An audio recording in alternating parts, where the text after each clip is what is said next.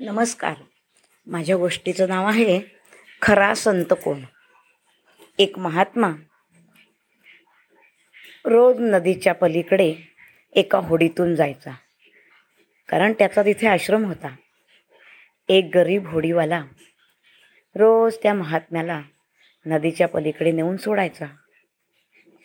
आणि तो संत महात्मा असल्यामुळे हा होडीवाला त्याच्याकडून एक पैसुद्धा घेत नसे. रोज होडीतून जाताना तो ज्ञानी संत महात्मा त्या होडीवाल्याला देवाबद्दल माहिती सांगे आध्यात्मिक ज्ञान देई त्यांच्या गप्पा रंगून जायच्या. आणि असा हा रोजचा नित्यक्रम चालू होता. होता होता काही दिवस गेले आणि एके दिवशी तो संत महात्मा होडीतून जात असताना पलीकडे उतरल्यानंतर त्या होडीवाल्याला म्हणाला आज माझ्या आश्रमात तू चल. होडीवाला बरं म्हणाला आणि त्या संत महात्म्याबरोबर आश्रमामध्ये गेला. तेव्हा तो संत महात्मा त्याला सांगत होता अरे तुला काय सांगू? एकेकाळी ना मी मोठा व्यापारी होतो. आणि व्यापार म्हटला की काही ना काहीतरी संकट अडचणी येणारच. आणि असंच एक दिवस खूप मोठं संकट आलं. आणि माझं सगळं कुटुंब बायका मुलं त्या संकटात सापडली आणि मला कायमची सोडून गेली. पुष्कळ पैसा कमवला. पण स्वतःचं घरचं माणूस कुणीच उरलं नाही.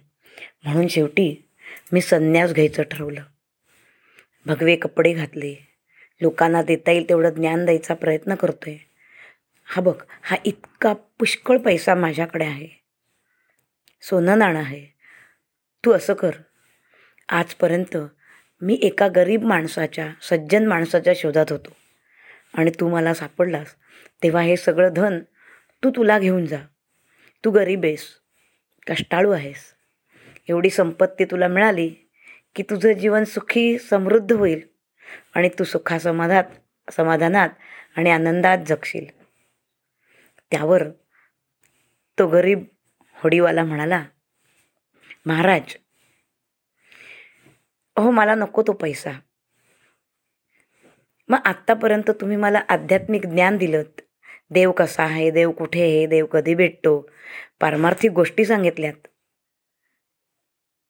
आता मला त्या पाण्याच्या लाटांमध्ये सुद्धा देव दिसतो. तो मला पाहतो मी त्याला पाहतो. मला अजून काय हवंय?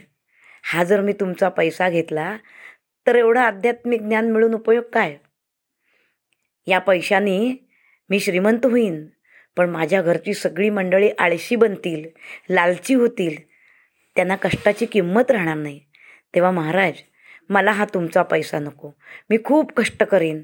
रोज पाण्याच्या लाटांमध्ये देवाला पाहीन आणि आनंदाने आणि सुखासमाधानाने माझं उरलेलं आयुष्य जगेन मंडळी गोष्ट इथे संपली. पण यात खरा संत कोण? ज्याने आयुष्यभर व्यापार केला खूप पैसा मिळवला कुटुंब सोडून गेल्यानंतर संन्यास घेतला भगवे कपडे घातले पण ते धन जपून ठेवलं. आणि एखाद्या योग्य माणसाच्या शोधात राहिला तो. का दुसऱ्या बाजूला तो गरीब होडीवाला? सकाळी मिळालं तर संध्याकाळची भ्रांत. एकीकडे कुटुंबाची काळजी. आणि रोज कष्ट करून पैसे कमवायचे. पण सावकार महाराज देत असलेले धन नाकारून आहे त्या परिस्थितीत. सुखाने आणि समाधानाने कष्ट करून. संसार चालवायचा. असं मानणारा तो गरीब होडीवाला. निश्चितच. खरा संत तो गरीब होडीवालाच नव्हता का?